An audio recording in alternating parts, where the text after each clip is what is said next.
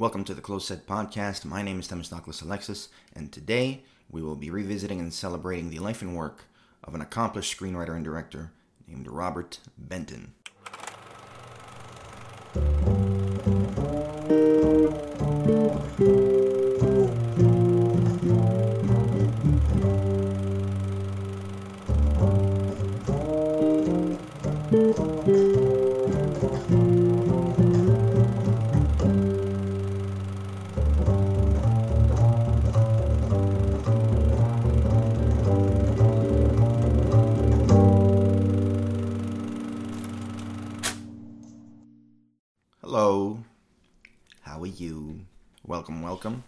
This episode will be dedicated to the life and work of Robert Benton, a man of many, many, many talents, was a talented cartoonist in his youth, and then became an accomplished screenwriter, worked on uh, many classics like Bonnie and Clyde, uh, What's Up Doc, a great screwball comedy directed by Peter Bogdanovich, uh, worked on the script for the original Superman film in 1978, did a lot of great work as a director as well, including his debut film Bad Company, The Late Show, Kramer vs. Kramer, Places in the Heart, and Nobody's Fool with the great Paul Newman. We'll be talking about all those today on the show. Uh, but first things first, uh, little housekeeping. So, we are available on the Apple Podcasts, the Google Podcasts, and the Spotify. You can find us on all those platforms. Please download, subscribe, uh, leave some comments if you'd like. Those are always welcome, as long as they're constructive. Don't be a douche. Uh, and also, you can find us on the Instagram at Closed Set Podcast. That's Closed Set Podcast. I'll be putting up updates for all the new episodes, little teasers for, for, for what's coming up, and so on and so forth.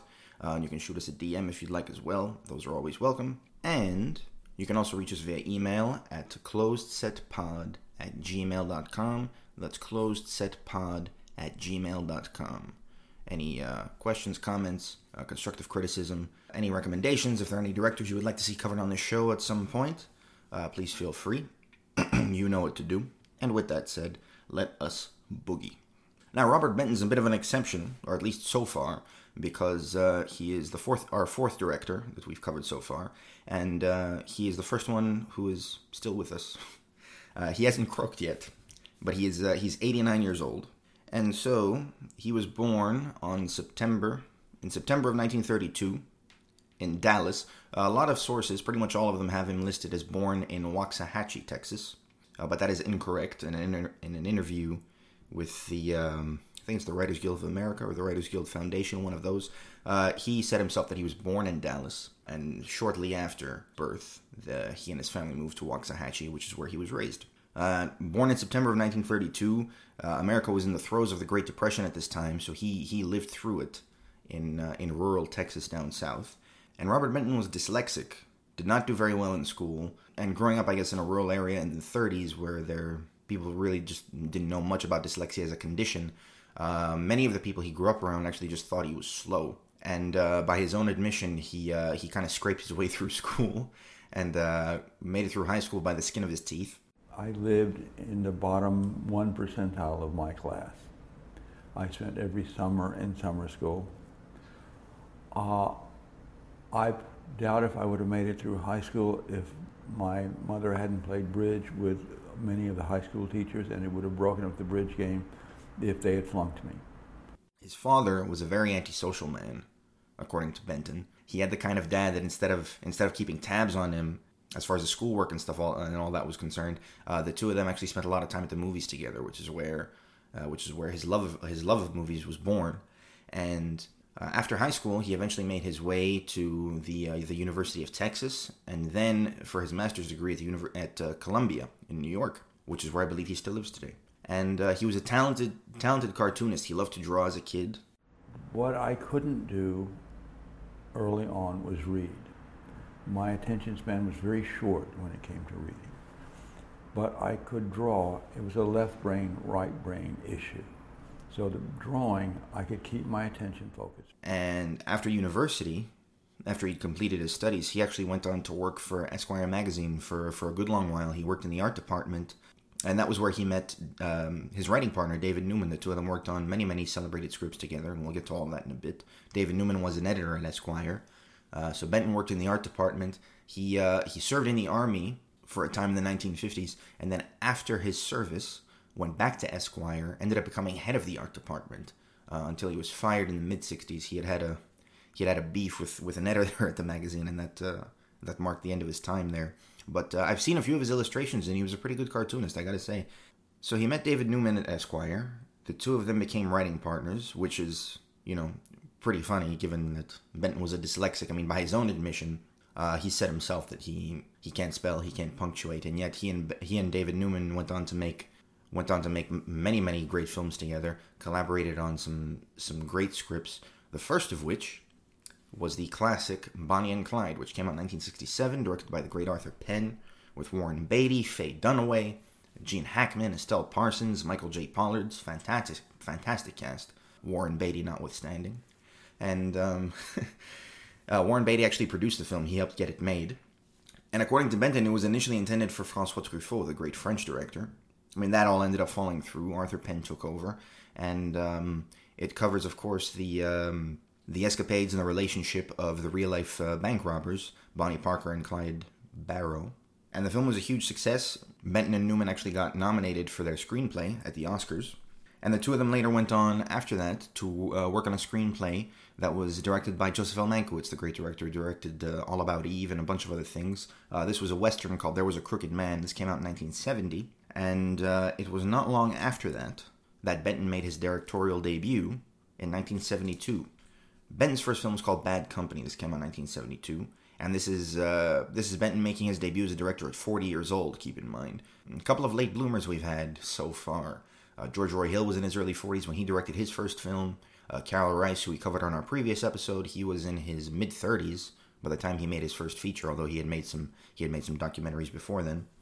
Uh, so a lot of late starts thus far, and so Bad Company. A lot of people call it an acid western. The term was coined uh, I believe that the film critic Pauline Kael is credited with coining the term because it kind of debunks the old myths of uh, of the old west, and you know, it sort of um, it kind of chucks away all those sort of romanticized ideas that that you see in the, the western films of old.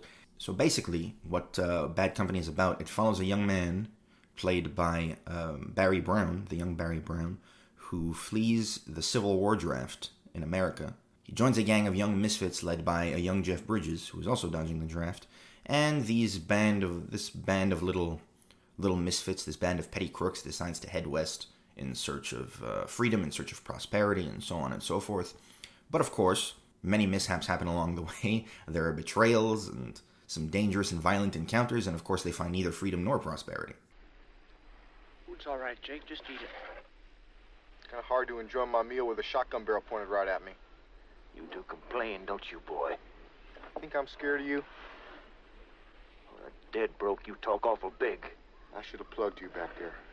You're so full of shit, you're stinking up my yard. Take it easy. Take it easy. All right. You get. All of you. Get. While you can get. Let's go. Come on, Jake. I ain't done yet. I paid for it, damn it. I'm gonna finish it.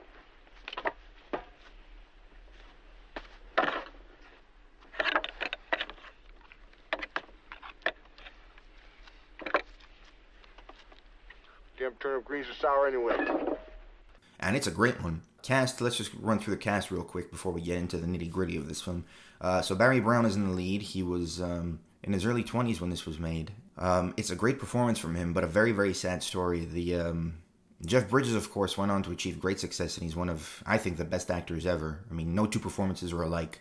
He is always great, and um, the guy is just honestly just a master thespian without all the pretentious, you know, sort of art douche shit, which is pretty great. Doesn't think the sun shines out of his own ass. And he, Jeff Bridges was 23 years old in this, and it's uh, a great performance. He was coming off the Last Picture Show, the Peter Bogdanovich film, and uh, he had done Fat City, also the great John Huston film with uh, Stacy Keach and Susan Tyrrell. But Barry Brown was the lead. He plays Drew, the young man fleeing the draft. And um, unfortunately, Jeff Bridges and Barry Brown went to, in two very, uh, very different directions after the making of this film. Jeff Bridges, like I said, went on to achieve great success. Barry Brown did not, despite a very good performance in this film. He ended up playing the lead a couple years after this in the Peter Bogdanovich film Daisy Miller with Cybill Shepherd. Unfortunately, the film didn't do well. Uh, it was a bit of a dud, and um, there uh, there wasn't much work coming uh, coming Barry Brown's way after that, and uh, he ended up committing suicide in 1978. And unfortunately, his his sister Marilyn committed suicide as well many many years later, and they had a very difficult upbringing, and uh, yeah, just a very very tragic death. Uh, rounding out the, the rest of the cast in this film is David Huddleston, who is in who was in The Big Lebowski with Jeff Bridges. So Jeff Bridges plays the dude in The Big Lebowski, and David Huddleston plays the Big Lebowski of the title. He was also in Blazing Saddles, and in this he plays the uh, he plays the head of this uh, this gang of outlaws uh, in the prairie that Barry Brown and Jeff Bridges and their gang encounter on their way out west. And it's uh he only has a couple scenes, but it's a but uh, it's great. They they're great. He he really makes the most of them. And uh, John Savage is in this as well. John Savage was in The Deer Hunter. He had a small part in Do the Right Thing. Very good actor, has been around a very, very long time. Jerry Houser, a young Jerry Houser, who was uh, later in Slapshot, which we talked about on our George Roy Hill episode, one of my favorite movies. Jim Davis plays a marshal that, that Barry Brown later gang, uh, teams up with. Geoffrey Lewis, the great character actor, who we also mentioned in our George Roy Hill episode, Juliette Lewis's father. He plays one of the members of uh, David Huddleston's gang, and Ed Lauter does as well, another great character actor. Uh, he shows up in a small part in this as well. And uh, I really, really like this film. I gotta say, this was uh, so Benton directed this. He and David Newman co-wrote the script together, uh, and we're to talk about their partnership and the making of this film in a little bit. But I want to talk about the uh, the movie itself first. So it, and it's it's really great because it kind of sub- subverts a lot of the tropes of old Western films and the, all these sort of myths around the Old West, going out there and finding prosperity and these noble gunmen people just moving out there and this whole manifest destiny thing, just going out there and expanding and prospering and looking for riches and and all that good stuff. However, this film kind of debunks all that. I mean, these people are headed out west, and along their journey, they run into several people who have been out west, and they've lived to tell the tale, but they've kind of rooted. They've come back much worse off than they were than when they left. So it kind of shits on that whole that whole notion. And um, for much of the film, you just see this gang kind of wandering through this barren prairie wasteland. They're kind of in limbo for for most of the film. Like I said, these these are this, and you have to remember this is basically a gang of kids. These are children. They're and they they're and they're ill equipped to sort of to just make it through this journey. And they suffer so many setbacks along the way. I mean, they're starving. They run into David Huddleston's gang. Come on, Jake. Shoot the son of a bitch. My boy, let me give you a little piece of advice if you're going to pull a gun on somebody, which happens from time to time in these parts, you better fire it about a half a second after you do it, because most men ain't as patient as I am. Ain't lost my touch yet. Well, what are you jackasses standing around for? Clean 'em out. Here it is, almost lunchtime. I ain't got the change together for breakfast yet the journey gets tougher and tougher and that spawns a series of betrayals within the gang. The gang ends up sort of eating itself out. And gradually the story just becomes more and more about self-preservation. It's every man for himself and you have drew who's a bit of like a straight-laced sort of goody two-shoes type and you see him sort of uh, gradually get corrupted into somebody without principles. Because he's constantly running up against people without principles over the course of his journey whether it's people in the gang whether it's people whether it's rivals or other people he runs into this here's all I could find.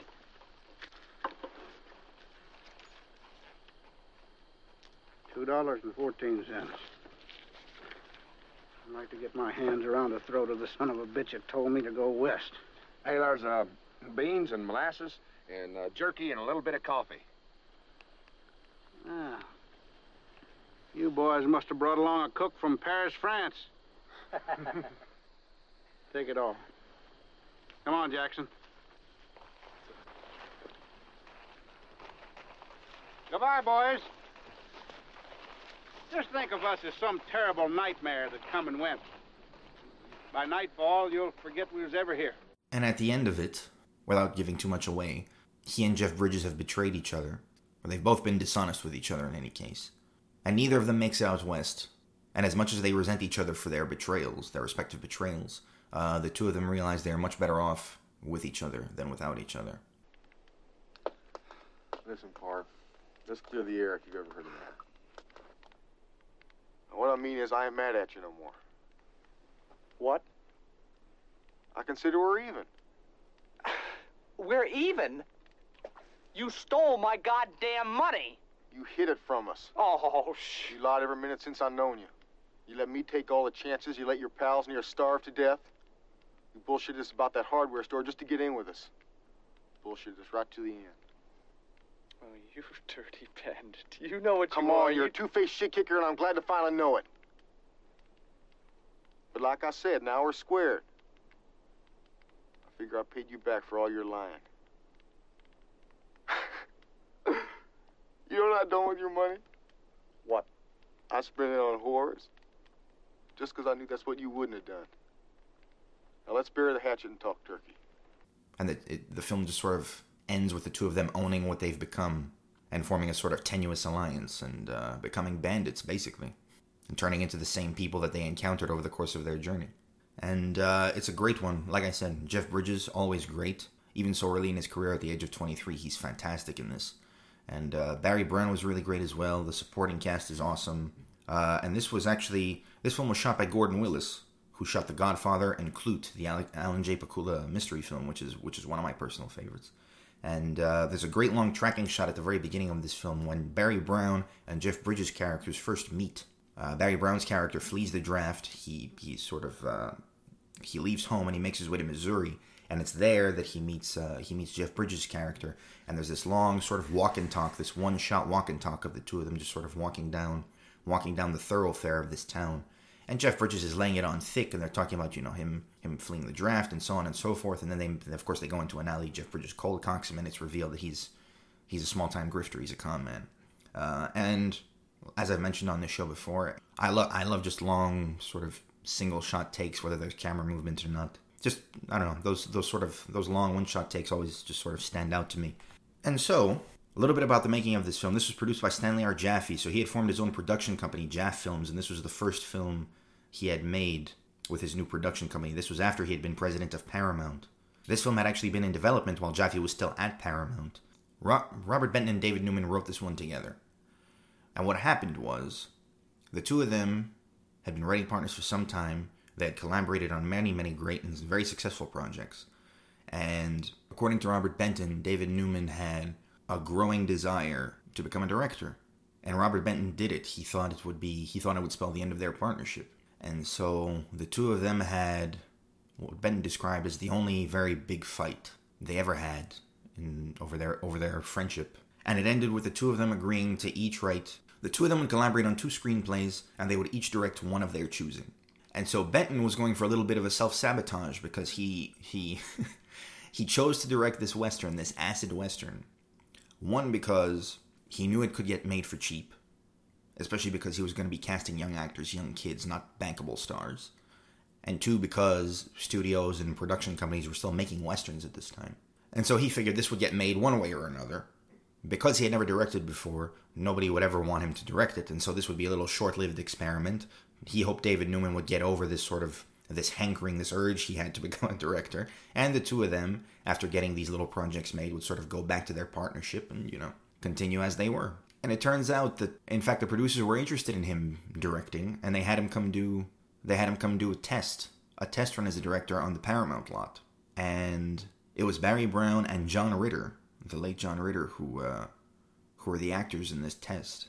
And Benton tells the story of going to the Paramount lot, working on this test, knowing what he wanted to do, how he was how he was going to direct it, and uh, the results of that test were surprising to him. And after about an hour, I thought, if I don't do this for the rest of my life, I don't, I don't think I can stand it. Now, it wasn't the power, which prom- I promise you, 90% of directing is about damage control. 90% about No, about damage control. damage control. It wasn't about power, and it wasn't about of seeing my vision realized. Any number of people could have done it as well or better than me. It was that I got an instinct on that day, on that test, that this crew was a kind of family. It, there is, for me, a thing of walking onto a set when you're in the middle of shooting, and and, and there's like it's home. Fellini once said, "Every soundstage in the world smells the same," hmm. and I think that's true. It's it's there is a there is a a family in the in a larger sense than a conventional family. It's big, sprawling, and unruly, but it's a family.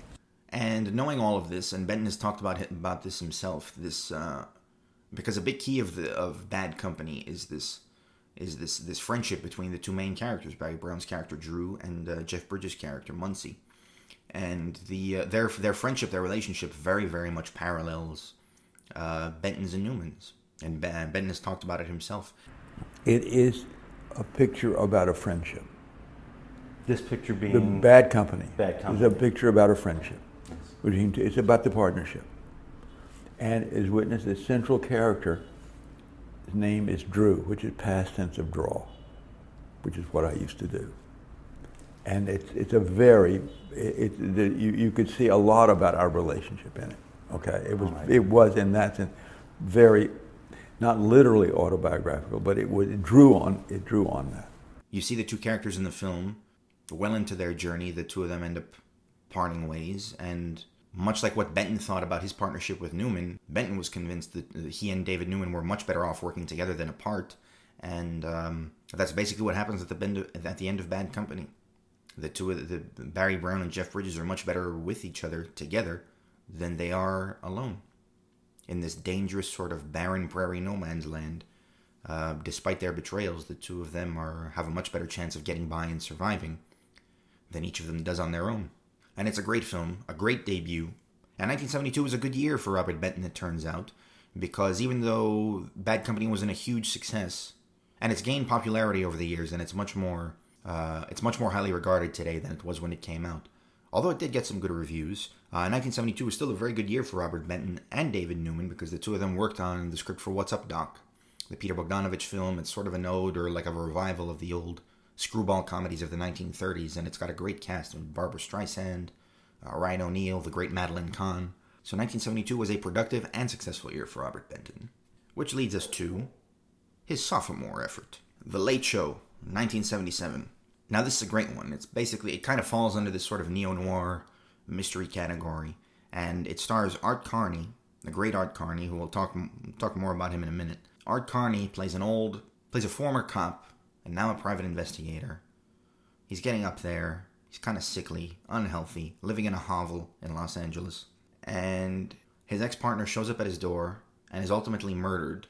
And so Art Carney's character basically tries to solve his partner's death, his partner's murder, all while finding an unlikely partner in Li- Lily Tomlin's character, who plays a failed actress, and she's hired Art Carney's character to locate her cat, her missing cat.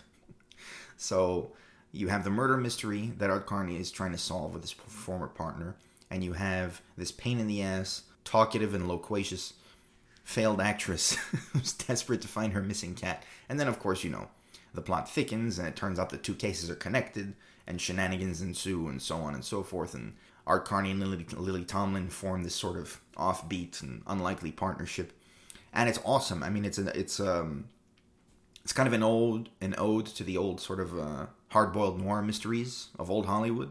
Um, but that said, it doesn't take itself too seriously, and it's funny. The dialogue is very clever, very snappy, kind of what you would expect of uh, of a neo noir film or even an old noir film. And yeah, it doesn't take itself too seriously. It kind of takes, kind of sort of takes the piss out of the genre a little bit.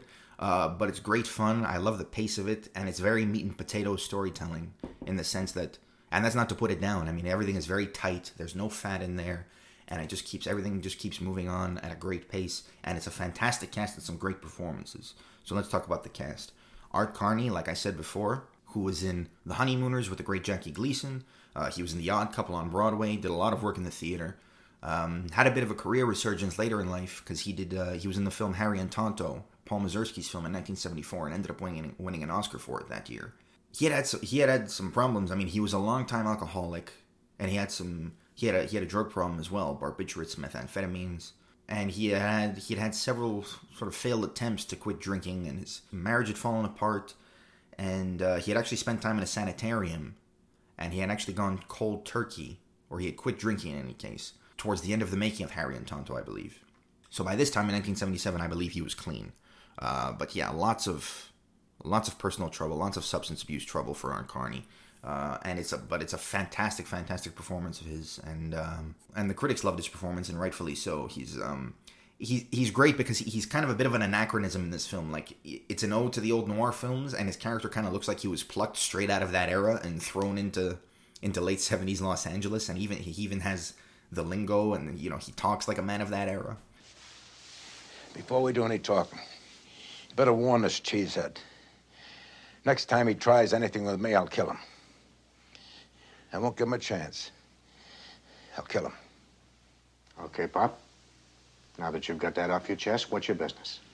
So it's like he's a guy who's kind of out of his element, trying to trying to sift through this this mystery, and he's fantastic in it. And Lily Tomlin, like I said, plays the failed actress who forms this sort of unlikely partnership of his. She becomes his partner in, in solving this mystery, and Lily Tomlin is fantastic in this. She and Art Carney are a great duo. They she's she's a perfect comic foil to him. And this was a couple of years after she had been in uh, Robert Altman's film Nashville, and she had been nominated for an Oscar for Best Supporting Actress for it. She and Robert Altman did a good bit of work together, and she was in. Uh, more recently, she was in uh, the series Grace and Frankie with Jane Fonda and Michael Douglas and uh, Sam Waterston. Really talented woman. Who else is in the cast? We got Bill Macy, not William H. Macy, Bill Macy, who was a Brooklyn guy, uh, lived into his mid 90s. He was in the sitcom Maude with Bea Arthur in the 70s, and he was also in The Jerk, the Steve Martin film. And he's really great in this. He plays this sort of nickel and diming, small timing, kind of an sort of an ally to Art Carney and Lily Tomlin in this mystery. He and Lily Tomlin are friends or acquaintances, and he kind of acts as an informant of sorts for Art Carney's character. But he's a shifty fucker. Bardwell showed up out here about six years ago. Went to work for guy, had a sweet little fence operation out in the valley. A couple of years ago, guy retires, buys himself a condominium in Florida. Birdwell buys him out. That's it? What you expect, going with the wind? Charlie, three people get killed. I expect more than a condominium in Florida. Nothing's ever good enough for you. Uh, and he's he's really great in this. Eugene Roche, who was in Slaughterhouse Five, the George Roy Hill film, which we talked about in that episode, Boston guy. He's in this, and um, he plays a shady character who's kind of a fence for stolen goods, who has something, who plays an important role in this whole murder mystery. He's great in this. Joanna Cassidy plays his uh, plays his wife. She was in Blade Runner, the original Blade Runner, not the remake. Uh, John Considine plays a henchman. Ruth Nelson plays Art Carney's landlady in the film. Ru- uh, Ruth Nelson was uh, was a key member of the Group Theater in New York City. And this was actually her first film in close to 30 years. I think uh, this came out in 1977. This was her first time working on screen, I think, since 1948, if memory serves. So this was uh, this ended a really long layoff from for her. And rounding out the cast in a very small part is the great Howard Duff. Uh, so Howard Duff plays Art Carney's ex-partner, and it's his it's his murder that sort of sets the whole thing in motion. And Howard Duff was a fantastic actor. He was in two two great Jules Dassin movies in the 40s. He was in Brute Force, uh, the 1947 prison drama, and he was also in The Naked City, the great uh, the great noir mystery. And he's a fantastic actor. He's, he's, a small part in this. He doesn't have a whole lot to do. And I was also married to the great Ida Lupino, who we're going to be covering uh, in the the uh, the not too distant future. And uh, we're going to talk about Howard Duff in, in, a little bit as well. He's going to come up a little later. So it's a fantastic cast. And this was the first time Robert Benton wrote a script on his own. He and David Newman did not collaborate on this. And he had taken it to Robert Altman. I believe he may have taken it to Robert Altman hoping Altman would direct it. But Robert Altman ended up agreeing to produce the film, and Benton ended up directing it himself. It was edited by a guy named Peter Appleton and Lou Lombardo, who had done a lot of work with Robert Altman. Uh, and the um, so production started in the spring of 1976 and it ran through November. And uh, it's interesting. I heard Ben talk about this in an interview. He didn't he didn't say a whole lot about the Late Show, but he did liken. He said the film was about his father in a sense, and I guess he likened Art Carney's character to his dad because, like I said before, his dad was very antisocial, uh, a very reserved man, I should say, not very talkative, man of few words, which is exactly what Art Carney is uh, in this film. He's a loner, total contrast to and kind of broody, you know, in total contrast to Lily Tomlin's character, and he he kind of likened the dynamic between those two characters to that of his parents if I were really truthful with you, and I'm going to be truthful, uh, you're pretty, in my mind, you're a pretty old school kind of person, you know, kind of old fashioned and everything. And I don't have to tell you that I'm kind of weird around the edges. I mean, you're you're a slob too. I mean, to be truthful, and and I'm a Virgo, and it kind of makes me a little crazy. But don't you see the combination? It it's what makes something interesting because Listen, doll, let's get one thing straight. I'm a loner. Always have been a loner. I was a loner when I was a kid. I was a loner when I was married. Probably why we broke up. I'm by myself now because I like it that way. Nothing personal, but I don't I don't like to talk a lot. There's I know what too you mean. damn much talk in the world as it is. And uh, not many people went to see the film, unfortunately, uh, but it did get great reviews, and Robert Benton got nominated for an Oscar for his screenplay, and rightfully so. And Lily Tomlin also got nominated for a Golden Globe for uh, for Best Actress in a Comedy, and uh, it's a great performance from her. Like I said, I really love the screenplay from Robert Benton, and the editing is great too because, like I said, they just trim all the fat, and it just keeps. I love the pace of it. It's very meat and potatoes. The dialogue is very very quippy, for lack of a better term. It's got that sort of there's a certain rhythm to it that you would expect in a in a sort of noir mystery. And I like that the film, even though it's a, a bit of a revival of an old timey genre, it doesn't take itself too seriously, and it's uh, it's awesome. I love it. So after this, in 1978, Superman came out, the first of the series with uh, Christopher Reeve, and he had worked on the script with uh, with David Newman. David Newman's wife Leslie Newman also worked on the script, as did Mario Puzo, who wrote The Godfather, among many other things. Uh, so the film was directed by uh, Richard Donner, who had done The Omen, he had done The Goonies, or later did The Goonies, I should say, uh, and he directed, I think, all four Lethal Weapon films. Funny enough, Robert Benton and uh, David Newman in the mid '60s had actually written a book for a, for a Superman musical. It was called "It's a Bird, It's a Plane, It's Superman," and there'd been a stage production of it in the '60s, but uh, it was short-lived. And Robert Benton described it as a very, very stressful experience. So, about a dozen years later, he comes back to work on the Superman film, and of course, it was a huge success, and it's one of the best casts ever put together, probably ever. If you just look if you just look down the list of actors in this, I mean, you have Christopher Reeve playing Superman, Margot Kidder, and then it then it just gets ridiculous. Marlon Brando, Gene Hackman, Ned Beatty, Valerie Perrine, who we mentioned in our George Roy Hill episode, and uh, who was in Lenny with Dustin Hoffman, Maria Schell, the great Austrian actress, Terence Stamp, and it just keeps going and going. And like I said, the movie was a huge success, and it was after Superman came out that Robert Benton put out his next film, uh, and this one might be his most celebrated, certainly his most, certainly his most decorated. Uh, Kramer versus Kramer, and it's a family drama, courtroom drama. So Dustin Hoffman stars in this as a guy who is whose wife leaves him. He and Meryl Streep are husband and wife. Meryl Streep up and leaves him. Where are you going? Come on, just tell me what I did. That's all. Just tell me what I did that's so Not terrible. you. It's not then you. what is it? It's me. It's my fault. You just married the wrong person, that's all. I can't, okay, I can't, I all can't, right, fine. I Let's can't. just go inside, please. I can't. I tried. I swear. Joanna, please, now, just.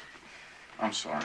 No, don't you. Don't, don't make me go in there. Please, please don't make me go in there. Don't make me go in just- there. we'll just talk. If you do, I swear, on one day, next week, maybe next year, I don't know. I'll go right out the window. Oh, please, now, come on now.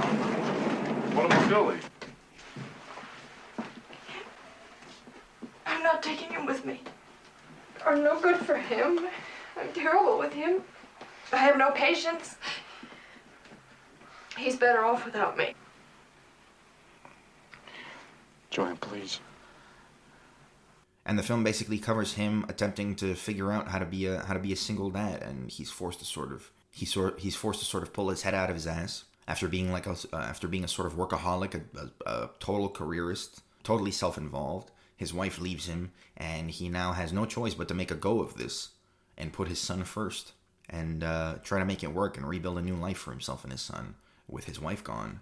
And of course, he sort of stumbled his way through this. He and of course he and his son have a have a bit of a difficult relationship, and his son, of course, is reeling from from the departure of his mom, his mom leaving him, and um, after all the work the two of them put together, their work is threatened, or this life that they've rebuilt together is threatened when uh, Meryl Streep's character, Dustin Hoffman's ex-wife, shows up after over a year, demanding custody of their son, and of course, a, a bitter and uh, kind of brutal court battle ensues. Hence the title, Kramer versus Kramer. Uh, so this was adapted from Avery Corman's 1977 novel, although Benton wrote the screenplay, screenplay himself. And uh, the main cast, Dustin Hoffman plays Ted Kramer, Meryl Streep plays his ex-wife Joanna. Justin Henry plays their son Billy, Uh, he was seven years old when the film was made. This was his film debut. He was chosen from over 300 kids, and it's a it's an incredible performance from him. And we'll we'll talk about him a little more in a minute. Uh, the great Jane Alexander is in this. She plays a single mother who is uh, who's a friend to Dustin Hoffman's character, and the two of them support each other, and uh, and uh, they they really do have some lovely scenes together. Jane Alexander's great in this. I believe a four-time Oscar nominee. Howard Duff comes back, the great Howard Duff. He plays Dustin Hoffman's lawyer during the, the custody battle. And George Coe shows up in this as well. He plays Dustin Hoffman's boss. George Coe actually was in the original season of Saturday Night Live in uh, 1975. And it's a very raw and emotional and unvarnished portrayal of this, this, just this sort of this family drama. I mean, like, you have Dustin Hoffman. He and Meryl Streep are only you only see them as a married couple very briefly, just for a few minutes at the very beginning of the film until she walks out on him. And even though you don't see them as a married couple for very long, you see very, very quickly that Hoffman's priorities are a little fucked up. Ted Kramer's priorities are basically his job, his career, himself.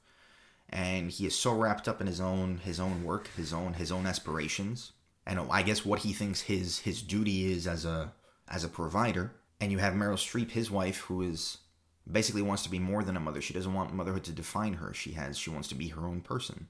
And so she she decides to leave him and leave her son with him and you're basically watching Dustin Hoffman for most of this film trying to trying to build a better relationship with his son and of course his son he's 7 8 years old a little too young to understand the dynamics of the dynamics of a married couple and why his mother left and of course he starts thinking that maybe he's to blame for her leaving and it, there's of course he and his father start butting heads you remember to bring the chocolate chip ice cream home Yes, I did remember to bring the chocolate chip ice cream home, and you're not going to have any of it until you eat all your dinner and then eat your meat and your corn. Where are you going? You get back here right now.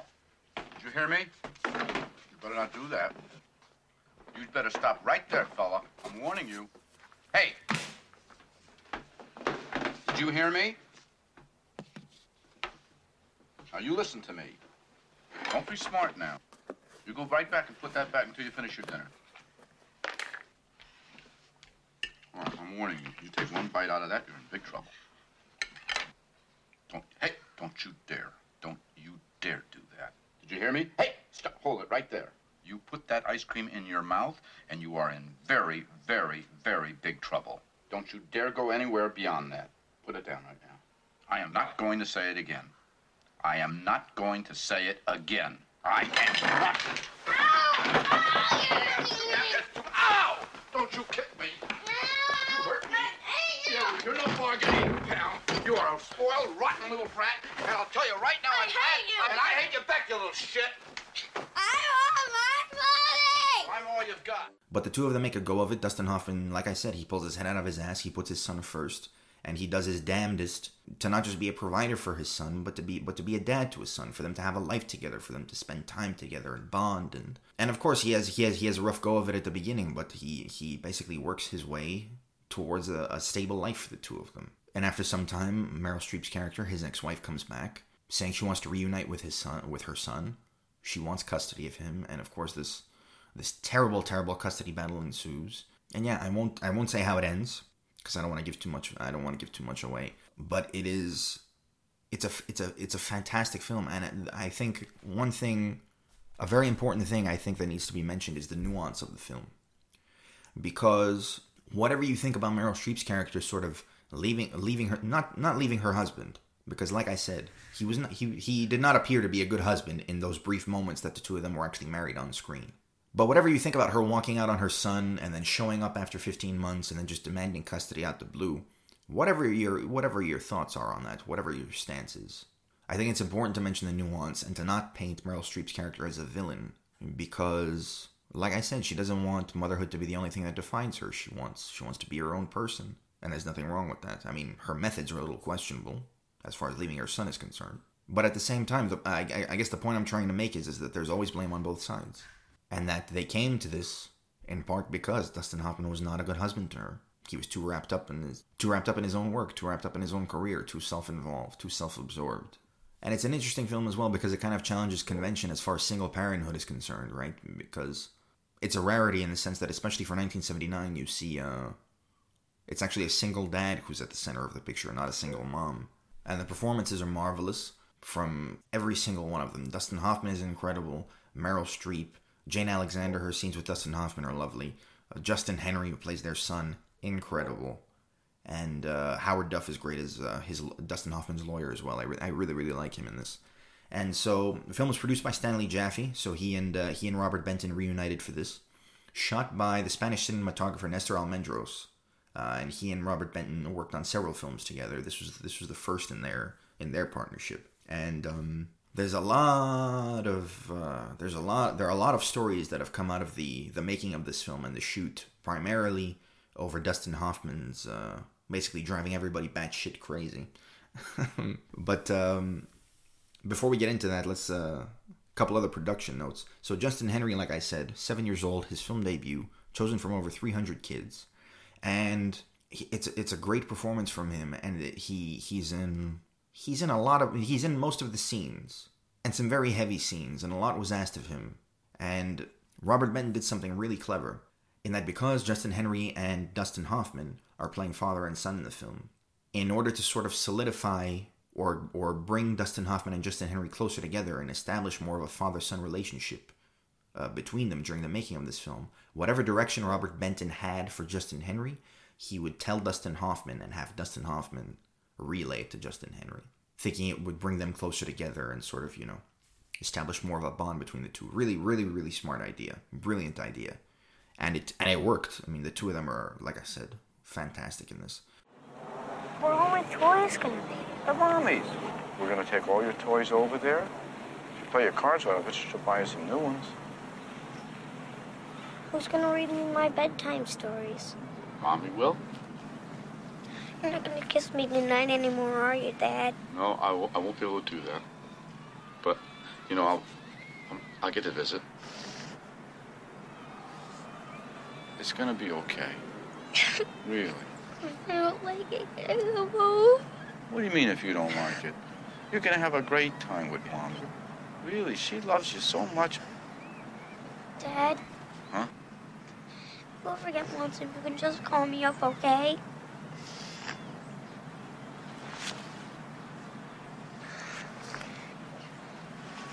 We're gonna be okay.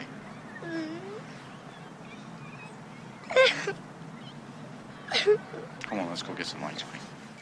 So Meryl Streep actually was not the original. Uh, she was not in the running for the character of Joanna originally. She had she didn't have a ton of film experience. She had worked primarily in the theater by then. Although she had done she had done the Deer Hunter. She had worked on the Deer Hunter shortly before the making of this film, and she was in a tough place when this film was made because she and John Cazale, who was in the Deer Hunter and the first two Godfather films, fantastic actor, Dog Day Afternoon, The Conversation. The two of them were a couple, and John Cazale had had um, John Cazale had died in 1978 of cancer in his early 40s. He was a young man, and she was still grieving over his death. And so she went in to, to read for the part of Phyllis, which was in, which was played by JoBeth Williams, but it's a small part. She was not in the running for the role of Joanna, and like I said, she wasn't a, she wasn't a household name by then at that time. Uh, yet somehow, when she went in to audition for Stanley Jaffe, Robert Benton, and Dustin Hoffman, she ended up uh, competing for the role of Joanna. And uh, reportedly, she had very different ideas of how Joanna should be portrayed as opposed to Avery, Cor- Avery Corman's novel. For the audience to have a better understanding of her intentions, to make her more sympathetic to the audience. And uh, after that meeting with Jaffe, Hoffman, and Benton, um, I think they they pretty much all agreed it was unanimous that uh, that Meryl Streep was right for the part. Although, funny enough, the role was originally offered to uh, Kate Jackson, who was in Charlie's Angels, and she was in Charlie's Angels at this time. Although she couldn't get it, she there were scheduling conflicts and they couldn't work around her her shooting schedule for Charlie's Angels. Uh, apparently, James Caan and Al Pacino were both apparently they both turned down the role of Ted Kramer, and I love them both, but I'm kind of happy they did. I can't I can't really see maybe Al Pacino, but I can't really see either of them doing what what Dustin Hoffman was able to do with this part. And so they began shooting the film in 1978, and like I said, Dustin Hoffman. I suppose in supposedly in the interest of you know bringing out the best of his his co-stars, uh, he engaged in a very sort of um, in a bit of a battle with Meryl Streep very early on in in the shoot. I think this was only on, it was the first or second day in an early scene they were shooting together, and the film was shot in sequence as well, I should say. So in the order the, the order of the story that you see on the screen is the order in which it was shot, which doesn't always happen uh, during uh, during film productions. Uh, but they shot it in sequence in part uh, to give Justin Henry a better understanding of the story and to help him. They thought it would be better for him if the film was shot in sequence. And so, anyway, Dustin Hoffman and Meryl Streep, early on in the shoot, they're having a scene together. She's, I guess they were shooting the part where she walks out on him. And before they shot a, they shot, they shot a scene. He abruptly slapped her out of nowhere. And I guess, I don't know. I guess he did it thinking it would conjure some sort of some sort of distress in her that he thought she should she should convey and you know because they're shooting the scene where their marriage is ending and so on. And he even went as as far as bringing up John Cazale and his death and talking about his cancer and sort of taunting her off camera when she when they're shooting her in the elevator. And some yeah some really I mean yeah apparently from what I've been able to read he did it he, to read he did it with the intention of bringing out what he thought was necessary in his co-stars. But but you know what she's Meryl fucking Streep she don't need that and ben, and Robert Benton thought so too. I mean, he had he had nothing but good things to say about Meryl Streep's talent and her performance in the film and working with her. And everybody, I mean, pretty much everybody knows, even casual film fans know Meryl Streep knows her fucking business. She didn't need that shit from him. And it wasn't just with her that Hoffman pulled this shit on. He he even tried, he even did some things with with Justin Henry. There was a scene. There was a scene where, where they needed Justin Henry to cry. They needed him to, to sob because he's he's supposed to be in He's he's taken a nasty fall and he's supposed to be in terrible pain. And in order to get him to cry, Dustin Hoffman went up to him right before they shot the scene, and uh, he basically told him that uh, after the sh- the shoot was done, that uh, they would probably never see each other again. And all this, all the crew and all the people working on the film with them, he basically told Justin Henry that nah, you're probably never going to see any of us again. And of course, Justin Henry, being a seven year old boy, started sobbing uncontrollably. So uh, you know, pretty cruel thing to do to a seven year old, but I suppose it got the it got the desired result. And another thing, uh, so for Jane Alexander's part, um, she actually replaced an actress named Gail Strickland. Gail Strickland was in Norma Rae and Who'll Stop the Rain, which we talked about briefly in our Karel, Karel Reisz episode. So Gail Strickland was uh, originally the actress playing the Jane Alexander part, and she was fired very, very early on, early on in the shoot. Apparently, because her scenes with Hoffman were so intense for her that she she she she couldn't say her lines without stammering, and the scenes were basically unusable. So she ended up getting canned very early on into into production, into the shoot, and uh, Jane Alexander replaced her. And uh, I don't believe Jane, Jane Alexander and Dustin Hoffman had actually worked together previously on All the President's Men. So I think she was a little familiar with the way he worked, and I don't think she had. I don't think she had any complaints about uh, the making of Kramer versus Kramer, and uh, but in any case, the two of them, like I said, they did some great work together.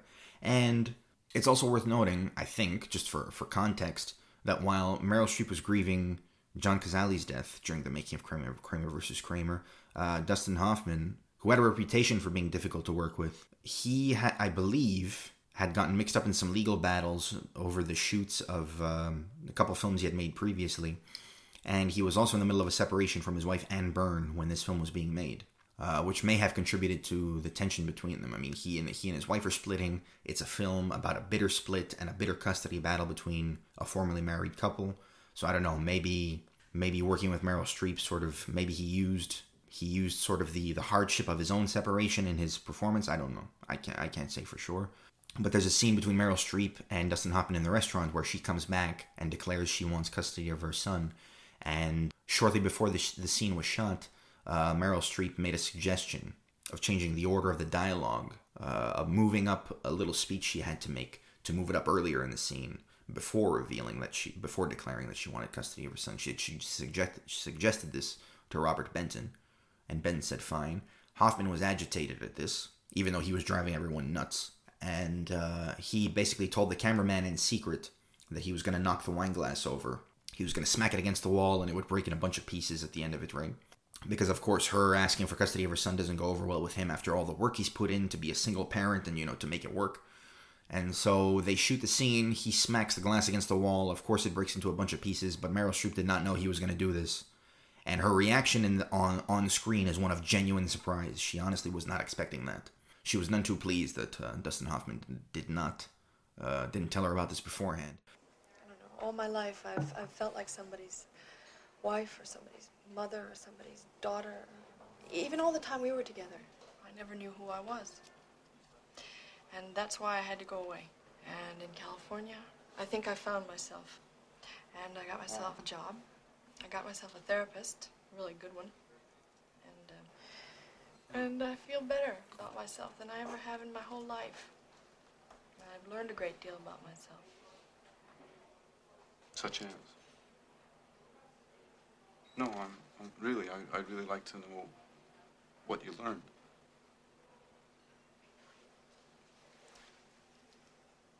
Well, I've learned that I love my little boy. And uh, that I'm capable of taking care of him. What do you mean? I want my son. You can't have him. Now, don't get defensive. Don't don't try to bully me. I'm not okay? getting Or get- defensive. Who walked out of the house 15 months ago? I don't care. Joe. I am still his mother. Yes, from 3,000 miles away, and just because you sent a few postcards, it gives you the right to come back him. here? I never stopped wanting him. What makes you so him. sure he wants you? What makes you so sure he doesn't want me? Okay, look, we're gonna sit here and bat this back and forth like it was for eight years. Like, it's like old times. Well, you can't deny me access Don't tell to my me what, what I can or cannot do. Don't talk to me that way. I've Okay, anticipated look, this I don't want to thing. get into this. Look, you're gonna have to do what you're gonna have to do, and I'm All gonna have to do what I'm I'm very sorry about this. Okay, Because just I- do what you have to do. But to her credit, she never raised a stink despite her difficulty working with Dustin Hoffman during the making of this film. She never raised a stink. She kind of soldiered on, uh, and she gave an incredible, incredible performance. And Dustin Hoffman pulled uh, that John Cazale stunt on her again in one of the in a very very difficult courtroom scene as well later on in the film. Your Honor, I would like to ask what this model of civility and respectability has ever succeeded at. Were you a failure at the one most important personal relationship in your life? It did not succeed. Not it, Mrs. Kramer. You. Were you a failure at the one most important relationship in your life? Were you? And so the results of this difficult shoot were actually were actually pretty incredible. Like I said, it's a great film. It became the biggest do- uh, domestic box office draw of 1979, and this was competing. Keep in mind, think about this for a second. In 1979, Kramer versus Kramer was competing with a Star Trek film, Alien, Apocalypse Now, these big, elaborate, intricate productions. And it's a it's Kramer versus Kramer, a family courtroom drama that outperformed all of them in the theaters, which is which is pretty incredible. I mean, it grossed over hundred million dollars domestically, and uh, it got nominated for a shit ton of awards.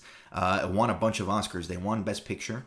Robert Benton won both Best Director and Best Screenplay. Dustin Hoffman won Best Actor, the first of two Best Actor awards he'd win in his career. Meryl Streep won Best Supporting Actress. She and Jane Alexander were both nominated for Best Supporting Actress for this film. Meryl Streep ended up taking it. Uh, Justin Hen- Justin Henry was nominated for Best Supporting Actor. Uh, he was the youngest ever nominee in the history of the Oscars. Melvyn Douglas ended up winning for the Hal Ashby film Being There. And um, Nestor Almendros was nominated as well for his cinematography. And there are two two moments that he shot that I absolutely love in this film. And there, there's no dialogue, so unfortunately, I, I, I can't play the clips for you. There's, there's not much point. There's no dialogue in these sequences, but there's one, there's one sort of towards the middle of the film where Dustin Hoffman and Justin Henry. It's been just the two of them at home for a while. Meryl Streep's character's been gone. Mom's mom's been gone for some time, and it's just this sequence. This this sequence. They wake up on a Saturday morning, and it's one shot, I believe. I don't think there's any cuts in this sequence, and it's a shot on the hallway. The two of them get up. They go out. They get out of bed. They're, and again, no dialogue in any of the sequence. They get out of bed. They take turns going to the can, taking a piss. They make their way into the kitchen. Billy, Justin Henry's character, he breaks out the donuts, gets a couple plates, set the table, gives gives him and his father each gives each of them a donut. They sit down. Dustin Hoffman's grabbing the milk and the orange juice, pours pours a little for each of them. They sit down together. Dustin Hoffman's reading the paper. Billy breaks out a comic book, and the two of them are just having their Saturday morning breakfast, their Saturday morning ritual together. And it doesn't look like much, but it's very but it's very important because it's it's indicative of just how they're it's it's just indicative of how they're they're adjusting to to to mom being gone. They're they're they're putting a bit of a routine together. And there's another one, another wordless sequence, and it's just one one it's one take, no camera movement, just one shot of the two of them. They're making their last French toast breakfast together. And again, this is further this is further down the line, more time has passed. And they've developed a system. It's their it's their thing, it's what they do together. They have their they have their it's their French toast routine You have Billy sitting on the counter. Dustin Hoffman's working working the working the skillet in the stove, and Billy's chipping in and handing him this, and you know whisking the eggs and so on. And it's it's just it's just indicative of how far they've come in the time that it's been just the two of them, and it's been uh, it's it's it's impossible for me to watch that scene without without getting choked up. I'm getting choked up now just talking about it. I've seen this movie three times, and it, it moves me to tears every time. And so some some some brilliant performances, and and Nestor Almendro shot those sequences perfectly. Um, so yeah, that about that about sums it up for Kramer versus Kramer. I know we went a little long, but those those production notes I thought were needed to be mentioned. And it's it's like I said, it's a fantastic film, and maybe Robert Benton's best. Unfortunately, his his follow up effort uh, wasn't nearly as successful or as good, frankly. Uh, this was called Still of the Night. This came out in 1982. And Roy Scheider plays a therapist who meets an alluring woman, played by Meryl Streep, and he suspects her, or he suspects that she may have murdered one of his former patients. And so it's this murder mystery, and uh, it's basically an ode. It's basically an homage to all the old sort of uh, Alfred Hitchcock suspense and mystery thrillers of old. And there's a lot of little tips of the cap to them. I mean, there's there's references to the film The Birds, North by Northwest. There's this big elaborate sort of uh, auction sequence at some point. There's also a nod to to the Hitchcock film Spellbound with Gregory Peck and Ingrid Bergman because there's this a big part of the mystery is this interpretation of a dream that Scheider's former patient told him about. But yeah, so it's, it's basically just all these little sort of all these little throwbacks to the Hitchcock films of old, which I guess is done in homage, but it, but it's it's not a good movie at all, to be honest. I mean, it's it's full of cliches you know, like the main character forgetting her keys as the killer happens to be approaching on the approaching the house and closing in on them. And to be honest, um, I I adore Roy Scheider. So many great performances. The French Connection, all that jazz, Jaws. Uh, he was in Klute as well. He plays a pimp. I love Roy Scheider. I think he was miscast as a therapist in this, and there's something off about the dynamic between him and Meryl Streep. And Meryl Streep is great. I mean, she's she's incapable of giving a bad performance, and she is one very alluring, and it's it's another great sort of subtle uh, performance out of her. But um, frankly, this is a bit of a dud. It's shite, to be honest. The rest of the cast, I mean, it's Roy Scheider, Meryl Streep, Jessica Tandy shows up, the great Jessica Tandy, who won an Oscar for Driving Miss Daisy, and she was in Butley, which is one of my favorite films, uh, the adaptation of the Simon Gray play with Alan Bates. Uh, Joe Grifasi shows up. He plays a, a detective. Josef Sommer plays uh, Roy Scheider's patient who was murdered, who was found murdered and Sarah Botsford, Canadian actress, shows up in this as well. So a solid cast, a good director, but I mean, just a just a just a sort of formulaic and cliched murder mystery, and frankly, it's it's not worth the time. And Meryl Streep herself, she's I don't think she's ever gone into detail about this film publicly, but she has taken a couple jabs at it that it just wasn't that it, that she thought it was terrible, and uh, I agree, frankly. Thankfully, Robert Benton rebounded uh, with his next film called Places in the Heart. This came out in 1984 and it's set in the mid 30s during the Great Depression in uh, rural Texas. It's actually set in Waxahachie, where Robert Benton himself grew up. And um, Sally Field plays a widow who's trying to learn how to farm cotton and provide for her kids and save her house uh, after her husband, the local sheriff, is killed suddenly in kind of a freak accident. And kind of like Dustin Hoffman's character in Kramer versus Kramer, she is these circumstances, these unforeseen developments, they sort of force her to learn how to do something she isn't familiar with, and she she has to make a go of it. And along the way, she has the help of of a sort of motley crew of people, uh, including John Malkovich, who plays a blind lodger. She's renting out a room to him in her house. Uh, Danny Glover, who plays a black drifter who knows a little bit about about cotton farming, and he she takes him in, and they become close friends. Uh, Lindsay Crouse, who plays Sally Field's sister in the film. I love Lindsay Crouse. We talked about her uh, in Slapshot in our George Roy Hill episode. Uh, and Lindsay Crouse she also chips in and supports Sally Field, one, while she's grieving the death of her husband, and she also chips in as well, helping out with the kids and farming the cotton and so on and so forth. And Lindsay Crouse's character is married to is married to a man played by Ed Harris who is having an affair with the local school teacher who's played by Amy Madigan. Listen, you, Vi, and me got a little announcement we want to make. The next time you two want to play cards with us, you're going to have to go all the way to Houston to do it. Got an offer from an oil company down there. Too good to pass up. You lived here all your lives. Well, don't look at me. It was Vi's idea. you know how hard it is to change her mind when she gets it set on something. We're gonna miss you, Margaret. It's just such a wonderful opportunity for Bud. We just can't pass it up. We're gonna miss you a lot more you're gonna miss us, I bet.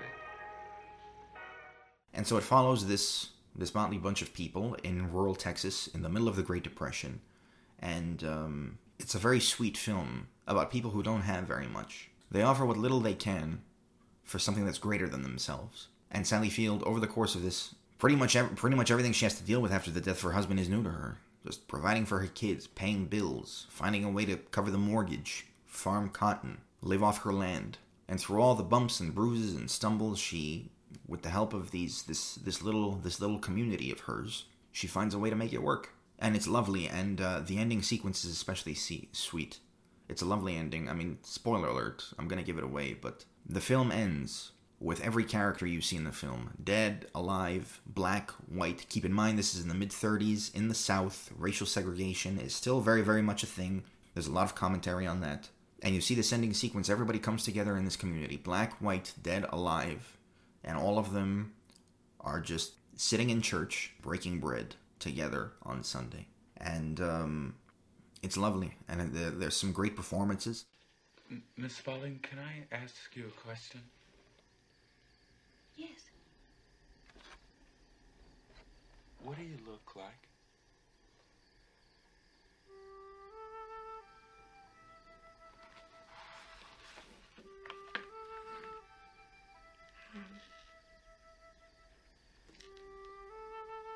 I have long, long hair, and I tied up the back. And I have brown eyes. I always wanted to have blue eyes like my mama, but Margaret got those. And my teeth stick out in the front. Uh, so I sucked my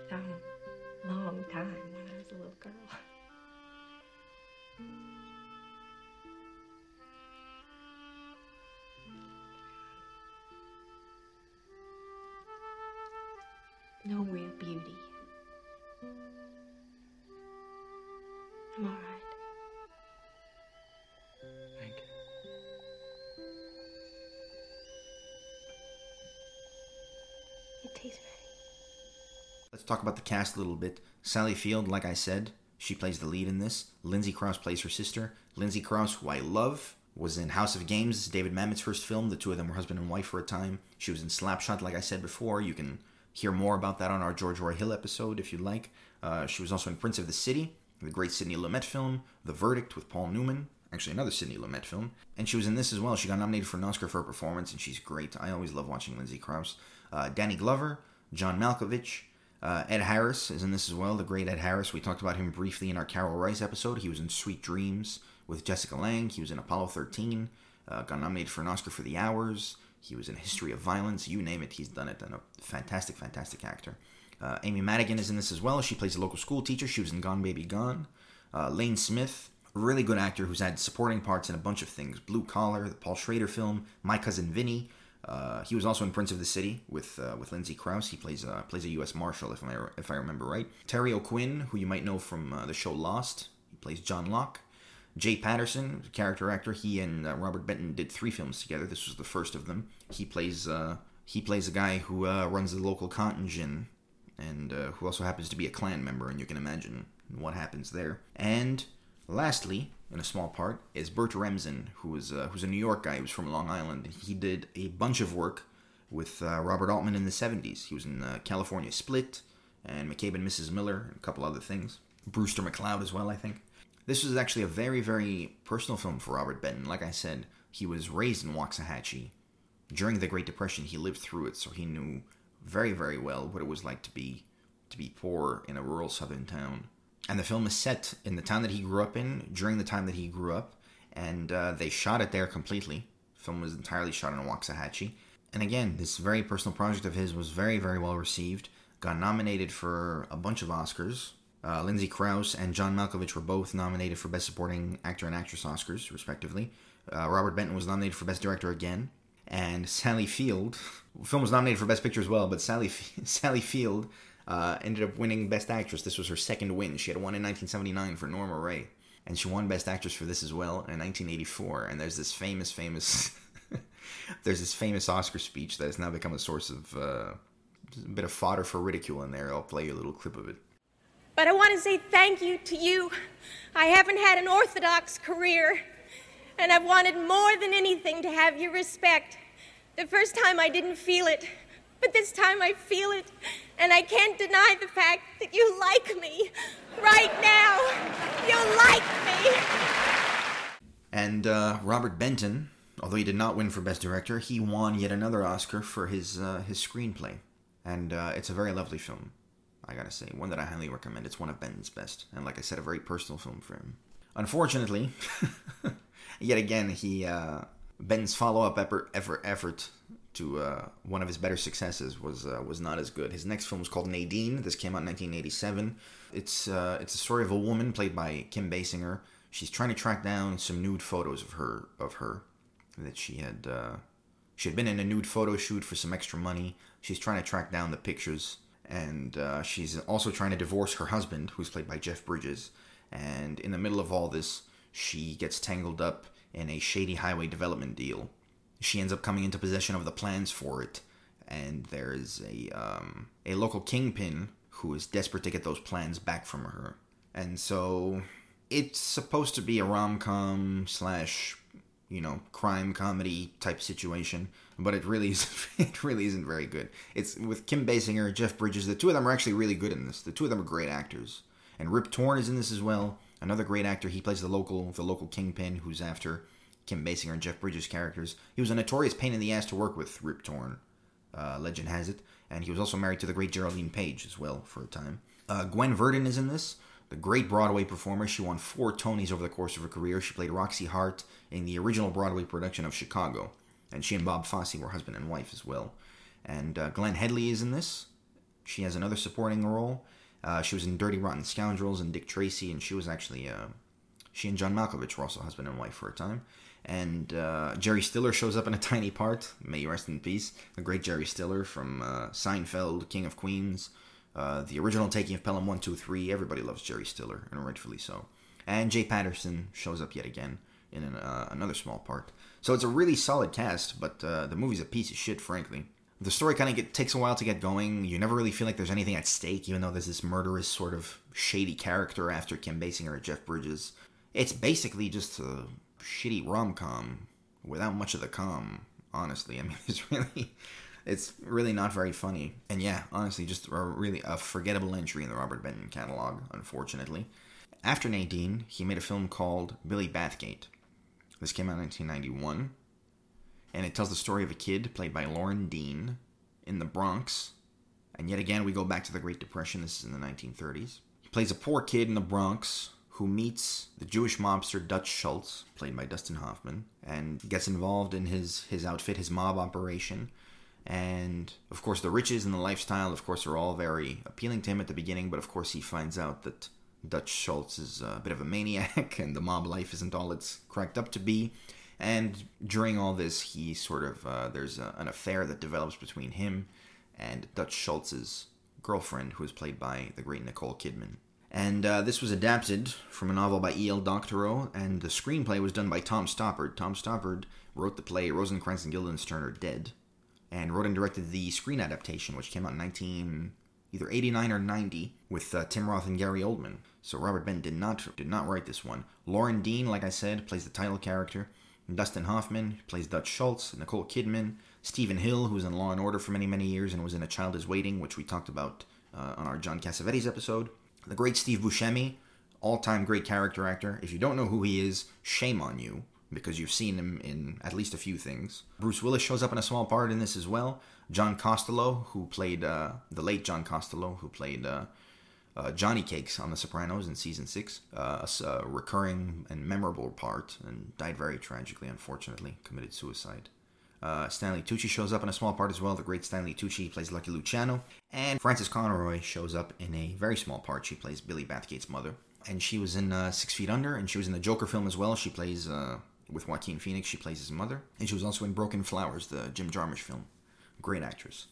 Uh, however, despite the the the solid cast that's in this, it's uh, it's another piece of shit. I gotta be honest. I watched it, and what bothers me probably above all else is that Dustin Hoffman was terribly miscast as Dutch Schultz. For starters, Dutch Schultz only lived to be 34, and Dustin Hoffman, when this film was made, was almost 20 years older than the real Dutch Schultz, Dutch Schultz was when he died. Yeah, Hoffman was in his early 50s, and as much as I love him, as great an actor as he is, he he lacks he lacks the physicality first of all to pull off this performance because frankly I honestly don't buy him as this sort of this menacing mob boss who commands respect and has a hair trigger temper and you know is prone to fits of violence and frankly I just wasn't buying it and uh, the music is a piece of shit the music is terrible it's sappy, kind of formulaic. It just sounds like your garden variety background film score. And it comes in at all the worst moments. Like the timing of it is terrible. And yeah, despite its solid cast, I mean, like I said, Dustin Hoffman was not right for Dutch Schultz. Yeah, it's uh, a forgettable entry in the Benton catalog, unfortunately. However, Benton rebounded after Billy Bathgate with a film called Nobody's Fool. This came out in 1994. And so uh, Benton went back to went back to the typewriter for this one, or the computer, whatever the fuck. uh, this was uh, he did the screenplay for this. It was adapted by a novel by Richard Russo. He's going to come up again later, and it stars Paul Newman, the great Paul Newman, who I love. Uh, he plays an old blue collar guy in his sixties uh, in a small working class town in upstate New York, fictional town in upstate New York, but based on the kind of community that Richard Russo grew up in himself. Yeah, Paul Newman's character, he's He's in this small blue collar community. He's living with a landlady who is actually his former school teacher, played by the great Jessica Tandy. He's doesn't have much money, you know, plays the trifecta every day, hoping he'll be able to catch in. And he's basically had what many would call a wasted life. And you basically follow him over the course of the film as he's confronted with his misspent life, and uh, you watch him try to sort of, in his late 60s, build a relationship with his estranged son and grandson and his son is a teacher who's recently out of a job and he's going through some marital problems. And you see Paul Newman and his son, played by Dylan Walsh, sort of gradually and slowly but surely trying to mend fences, if you will, and have some semblance of a relationship. Sometimes I think you did the smart thing, just running away. I only got about five blocks. Well, you might as well have gone to the moon. You trying to get me to say I'm sorry? No, I know better than that. Come on, pal. Let's go. Oh.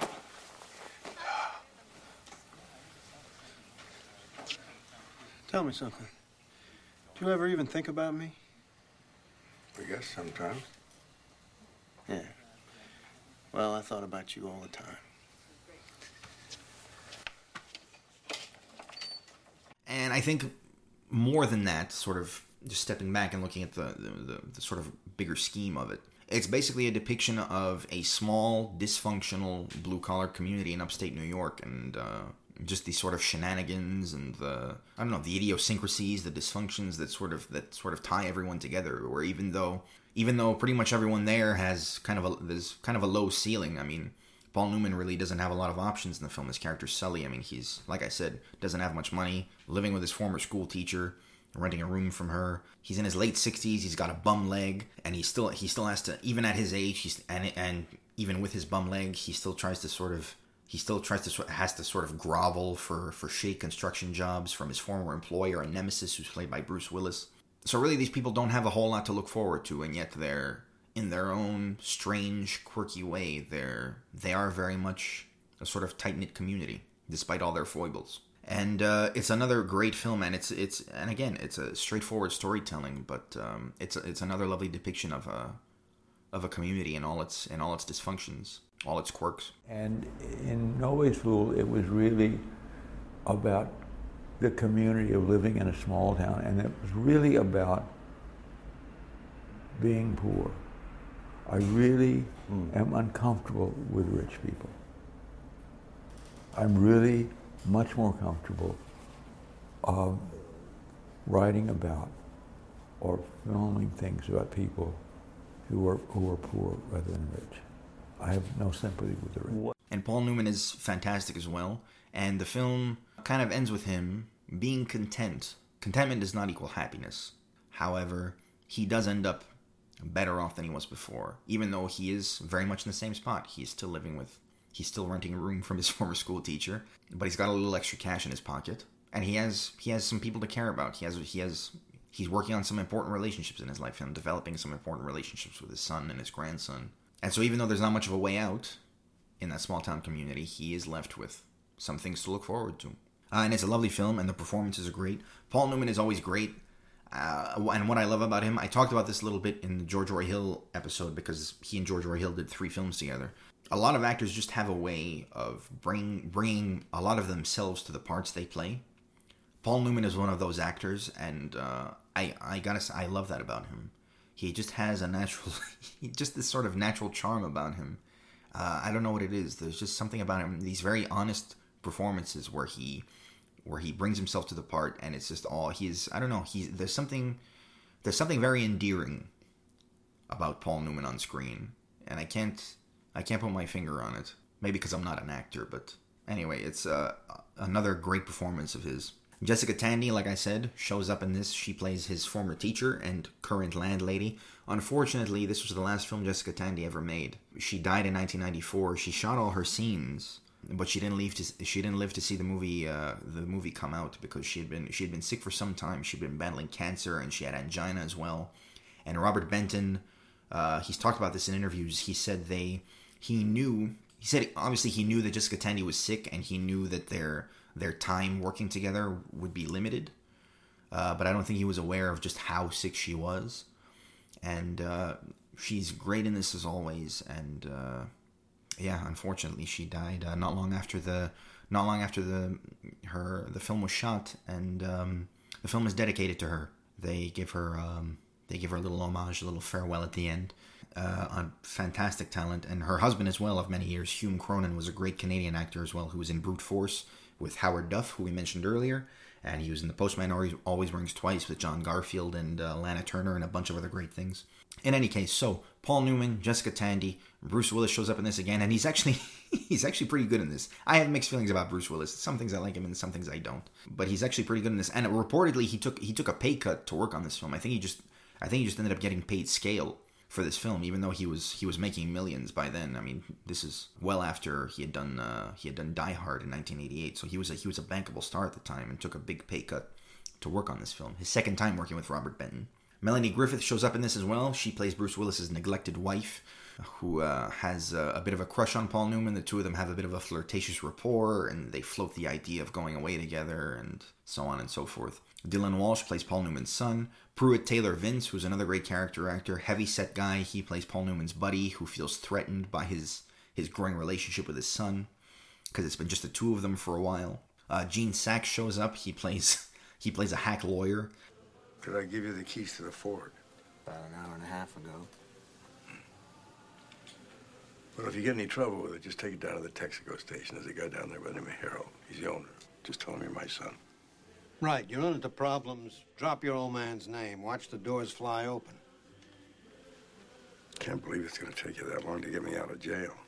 Don't blame me. I'm a Jew. These aren't my holidays.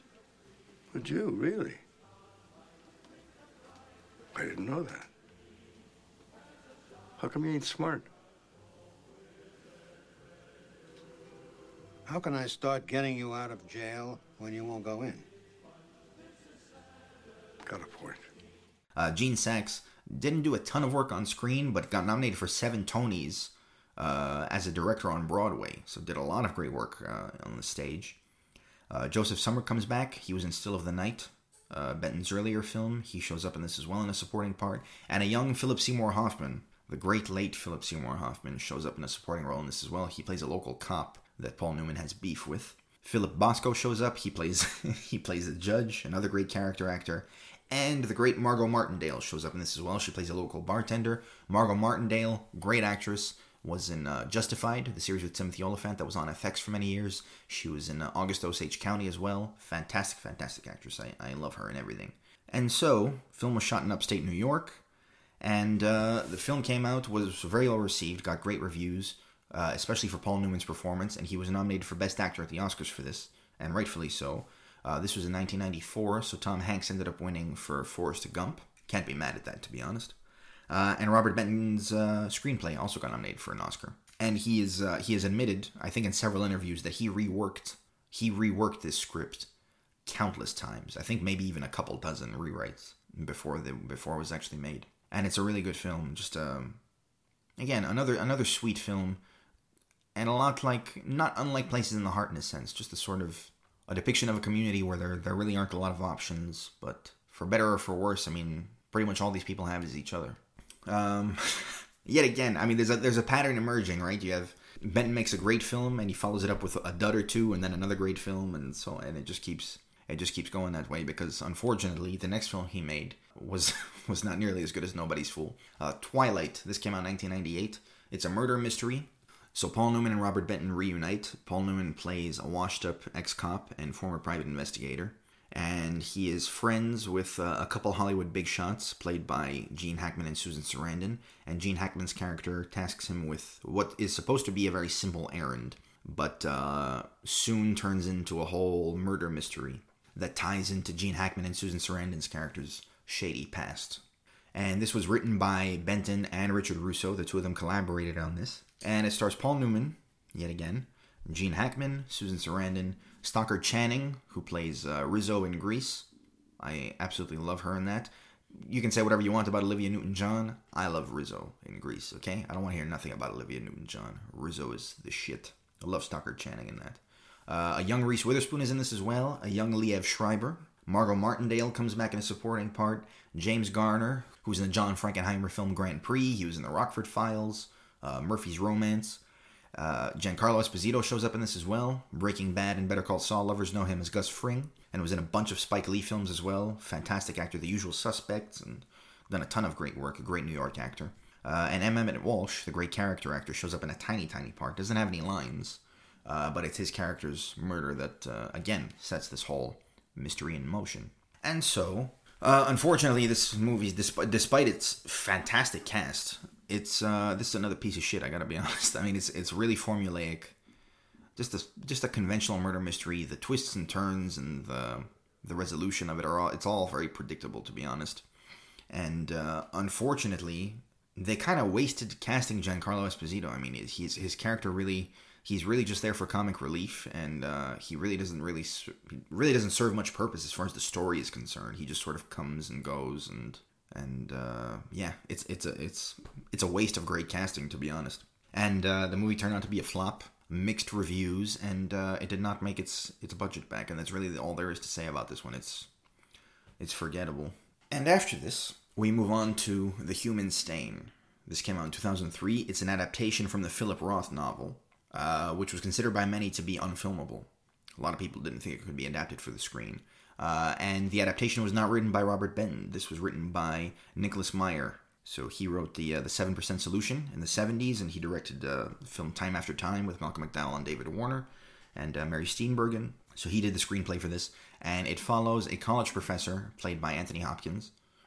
He loses his job. He makes a remark in his class that is misconstrued as racist. He gets fired over some PC bullshit and shortly after his firing, almost immediately after his firing, he, he his wife dies suddenly, and it follows him as he after the death of his wife and after losing his job at the college in New England, he strikes up a friendship with a reclusive author who's played by Gary Sinise, and also strikes up a romance and a tumultuous romance at that with a woman played by Nicole Kidman who has been through a lot of trauma, has a lot of emotional baggage, and of course their relationship has uh, is difficult and tempestuous, tumultuous, and they over the course of their their relationship they also have to deal with Nicole Kidman's character's uh, deranged Vietnam vet ex-husband played by the great Ed Harris.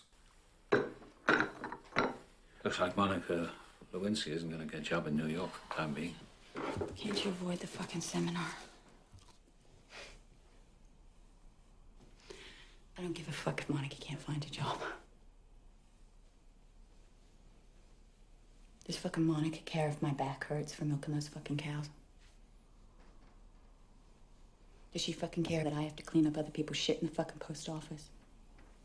You think losing your fucking job when you're about to retire is a big deal, don't you, Coleman? I mean, no, I. I hate to tell you, but it ain't! Having your stepfather put his fingers in your cunt, that's a big deal. Having your husband come up behind you with a with an iron pipe and hit you in the fucking head, that is a fucking big deal. Having your two kids suffocating and dying, that is a big fucking deal. Don't you, don't you ever talk to me like that. Because you don't fucking know. So you have that story that's set in the present day, and th- you also find out through a series of flashbacks that Anthony Hopkins' character Coleman Silk is has been carrying a secret for much of his adult life. You find out through these flashbacks that the young Coleman Silk, uh, played by Wentworth Miller from Prison Break, you find out that Coleman Silk is actually black. He comes from a black family and has been passing for white for most of his adult life. And after his romance with Jacinda Barrett's character as a youth sort of uh, falls apart, and being in the, the, days of, you know, before the civil rights movement in America, um, the young Coleman Silk renounces his family and renounces his background. And he spends most of his adult life passing not just for, for white, but for a white Jewish man. But aren't you taking a risk having children? The suspense will be unbearable. Suppose they don't pop out of her womb as white as you. Won't you have some explaining to do? Will you accuse her of adultery with a Negro?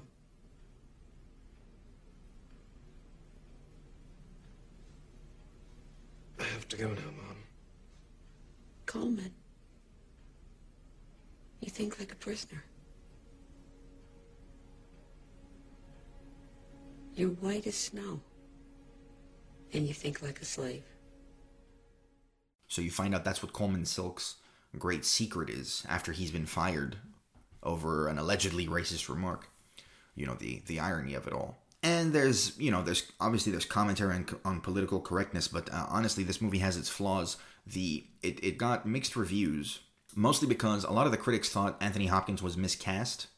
Robert Benton, I, he did an interview with, with Charlie Rose when the movie came out in 2003, and he he insists that nobody else could have played that part the way Anthony Hopkins did. Fine, okay, uh, but I happen to I'm gonna side with the critics on this one. I gotta be honest. I think Anthony Hopkins was terribly miscast because if you put the two parallel stories, he and the young Coleman Silk, played by Wentworth Miller, not only do they not look anything alike, one does not look like an older version of the other at all. They honestly look and sound like they have absolutely nothing to do with each other.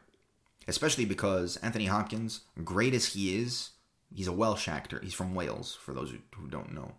Uh, and it's kind of astounding that a guy as gifted and as talented as he is, unfortunately, he he uh, he can't do an American accent to save his fucking life. Let's be honest, because he he still has. I mean, you still you still hear those tinges of those Welsh tinges in his speech, and he's supposed to be playing a guy who grew up in New Jersey and New York.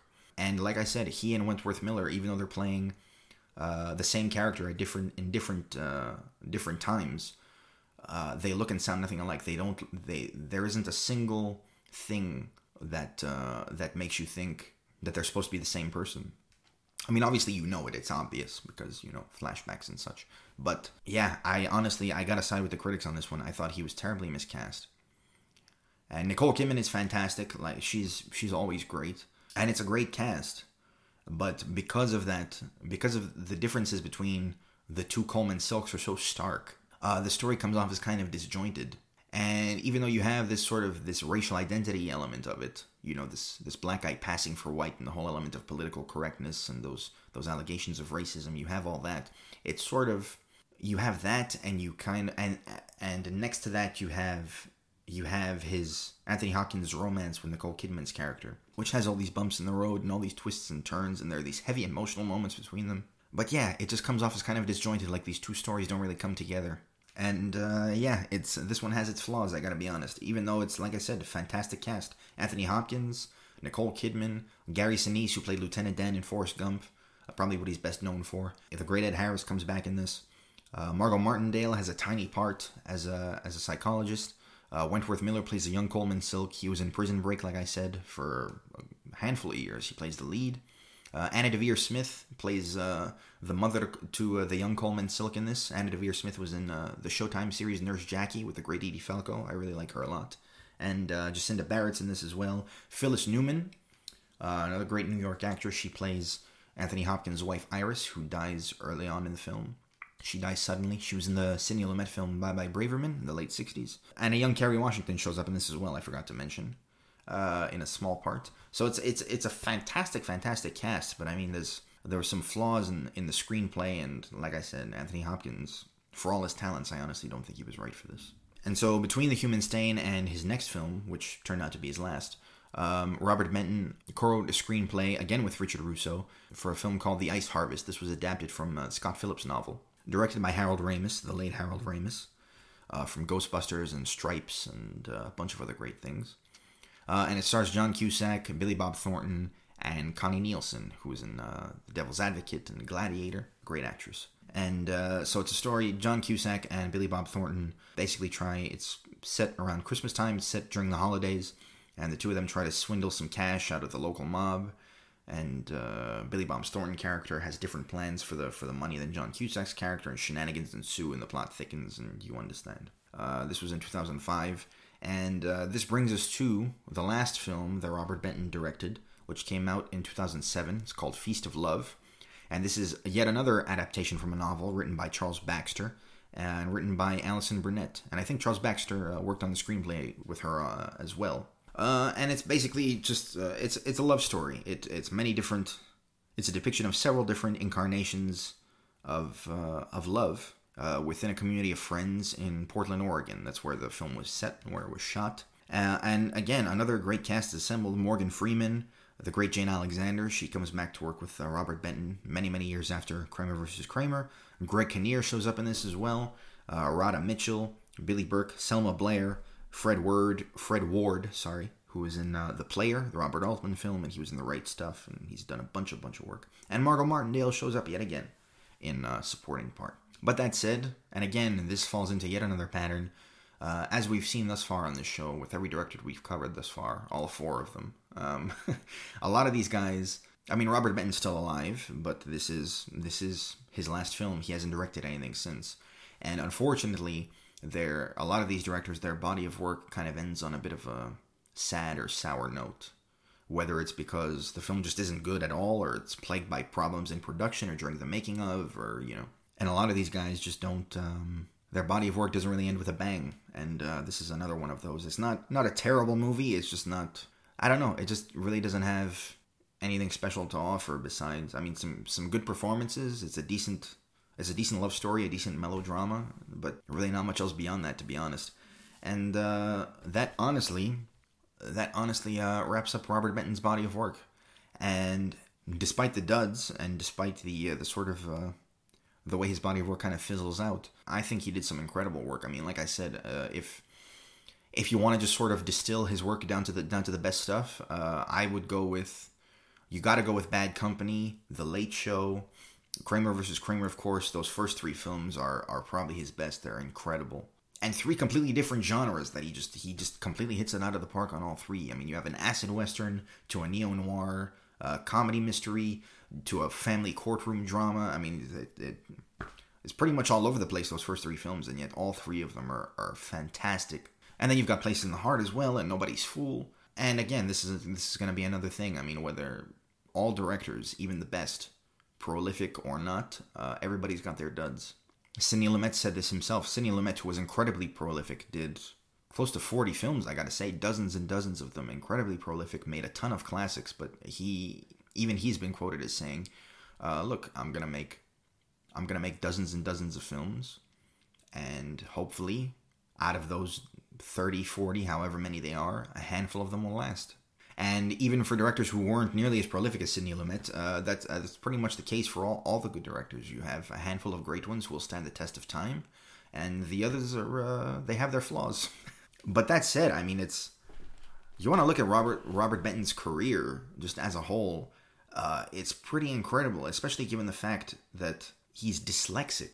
By his own admission, he said himself in interviews, he said it many, many times can't spell, can't punctuate, and ended up getting started in Hollywood as a screenwriter of all things with David Newman. And they had, of course, a very fruitful partnership and a very decorated partnership.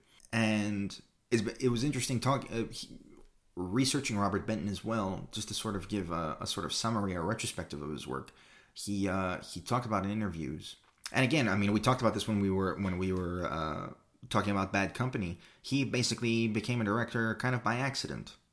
He thought it would be sort of a you know a short-lived experiment, and he and David Newman could go back to being writing partners again.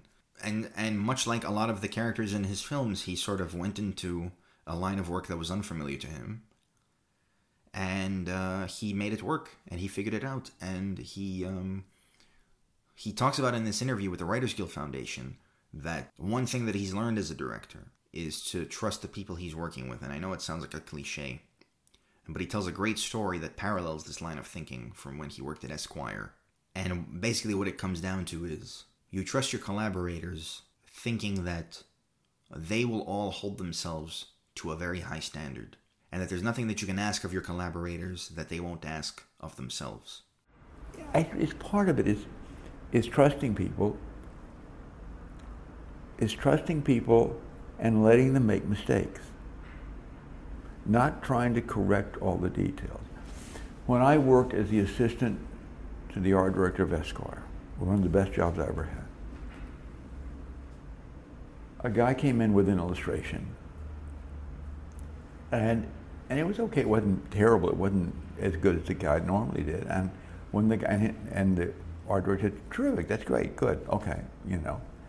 And I said to him after the illustrator left, "Did you like that?" He said, "Not particularly." I said, "Well, why didn't you make him do it again?" He said, "Because if I did, he'd always be working for me, not for himself. And I'm gambling on the fact that he's, in the long run, going to ask more out of himself than I'll, ever ask out of him." and that's what you want. And that's become his approach to directing. And I mean, everybody knows making movies it's it's a collaborative process.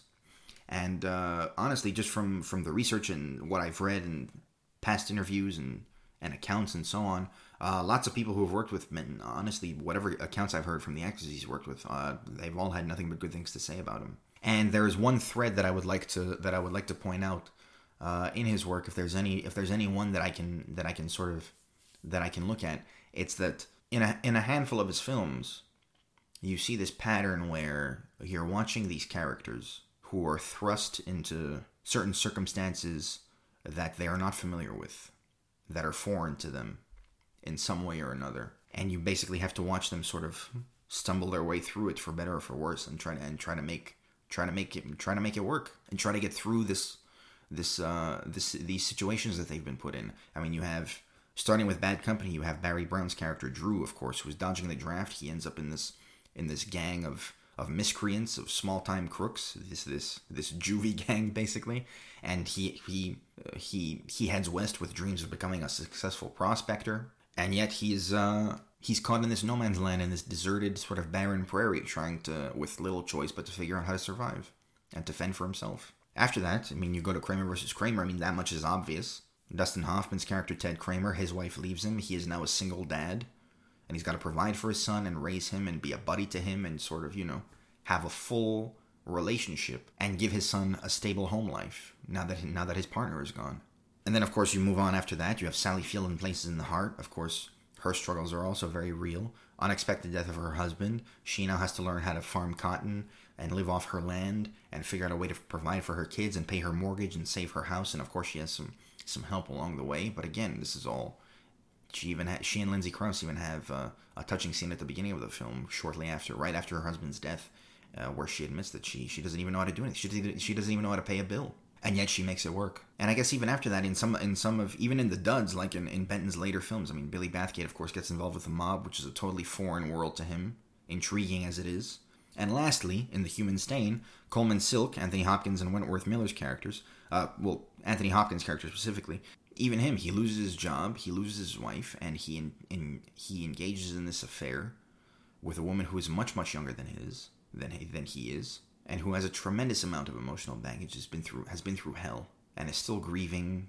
She's been abused, and um, Coleman Silk is en- is entering uncharted territory. Really, not just with not just because she not just because Nicole Kidman's character, his girlfriend, is much younger than he is, but also just because she is in a very very delicate place and their relationship becomes very very volatile and he's trying to sort of navigate these these tricky waters. Uh, but again, he is determined to make it work. He's determined to live out this to live out this romance because he is he's an older man, and he's convinced that it'll, that it, it'll be the last great love of his life. And so, I mean, it, I think there's a pattern there. I could be totally wrong. I mean, what the fuck do I know? Let's be honest. But uh, in any case, and these characters who are sort of forced to make it work. I mean, they're, they're or sort of stumbling their way through through their business.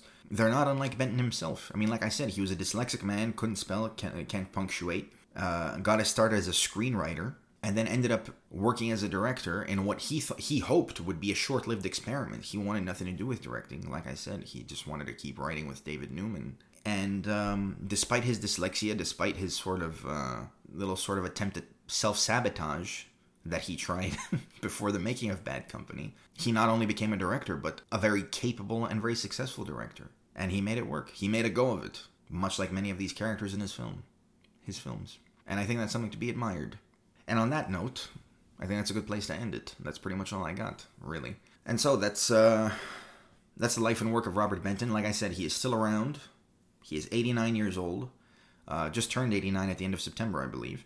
Yeah, he's still with us. I believe he still lives in New York. He's lived there for decades.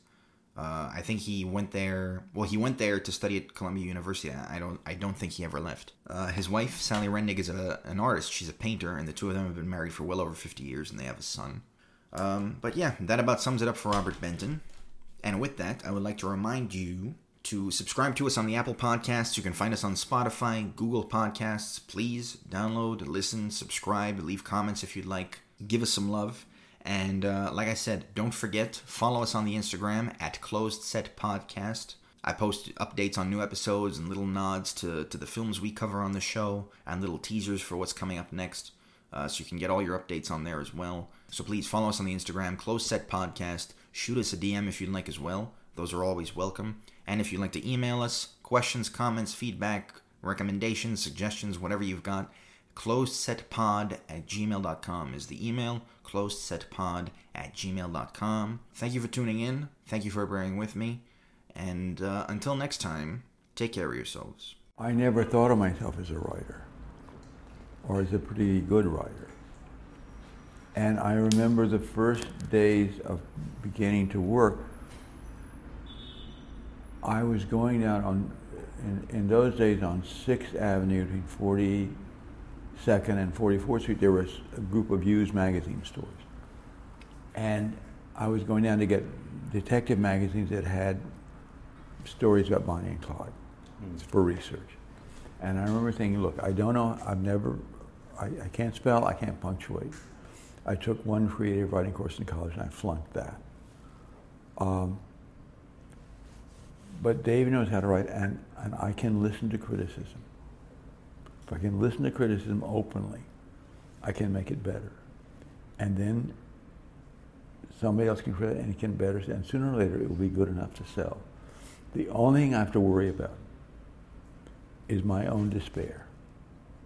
If I can keep myself from giving up, then I'll be okay. And that's as true today as it was then.